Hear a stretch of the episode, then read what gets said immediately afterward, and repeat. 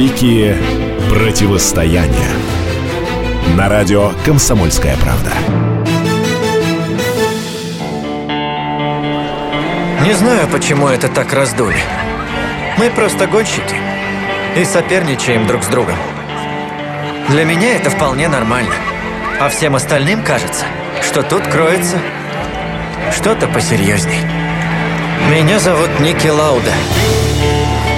70-е годы. Золотое время Формулы-1.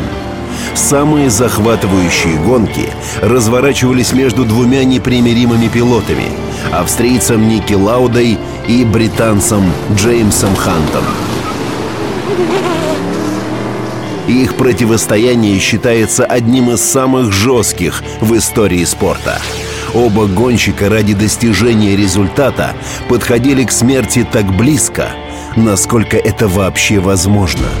Они бесконечно уважали друг друга на трассе, но при этом каждый из них не упускал случая оскорбить соперника на публике.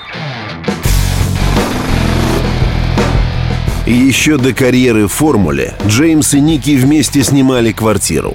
Затем их пути разошлись. Легкомысленный Хант был полной противоположностью жесткого перфекциониста Лауды. Британец имел пристрастие к наркотикам, выпивке и женщинам. Нашивка на его куртке гласила «Секс – завтрак чемпионов». Казалось, он становился серьезным только когда оказывался в кабине болида. Мрачный педант Лауда все свободное время проводил в автомастерской. Единственное, что их объединяло, это абсолютное бесстрашие и желание быть первым. 1976 год. Гран-при Германии. Во время гонки сломалась задняя подвеска болида Ники Лауды. Автомобиль австрийца перевернулся и загорелся. Один из пилотов нырнул в пламя, отстегнул пряжку ремней и вытащил его из огня. Сильно обгоревший австриец впал в кому. Авария в Германии серьезно подкорректировала расстановку сил. Пока обгоревший Лауда находился в коме, Хан считался абсолютным фаворитом предстоящей гонки Гран-при Японии. Но вопреки всем ожиданиям, австриец пришел в себя и уже спустя несколько недель вернулся за руль, чтобы помешать Ханту в борьбе за титул. К этой гонке было приковано внимание всего мирового сообщества. Перед стартом пошел сильный дождь. Это добавляло противостоянию ажиотажа. Первый круг, второй.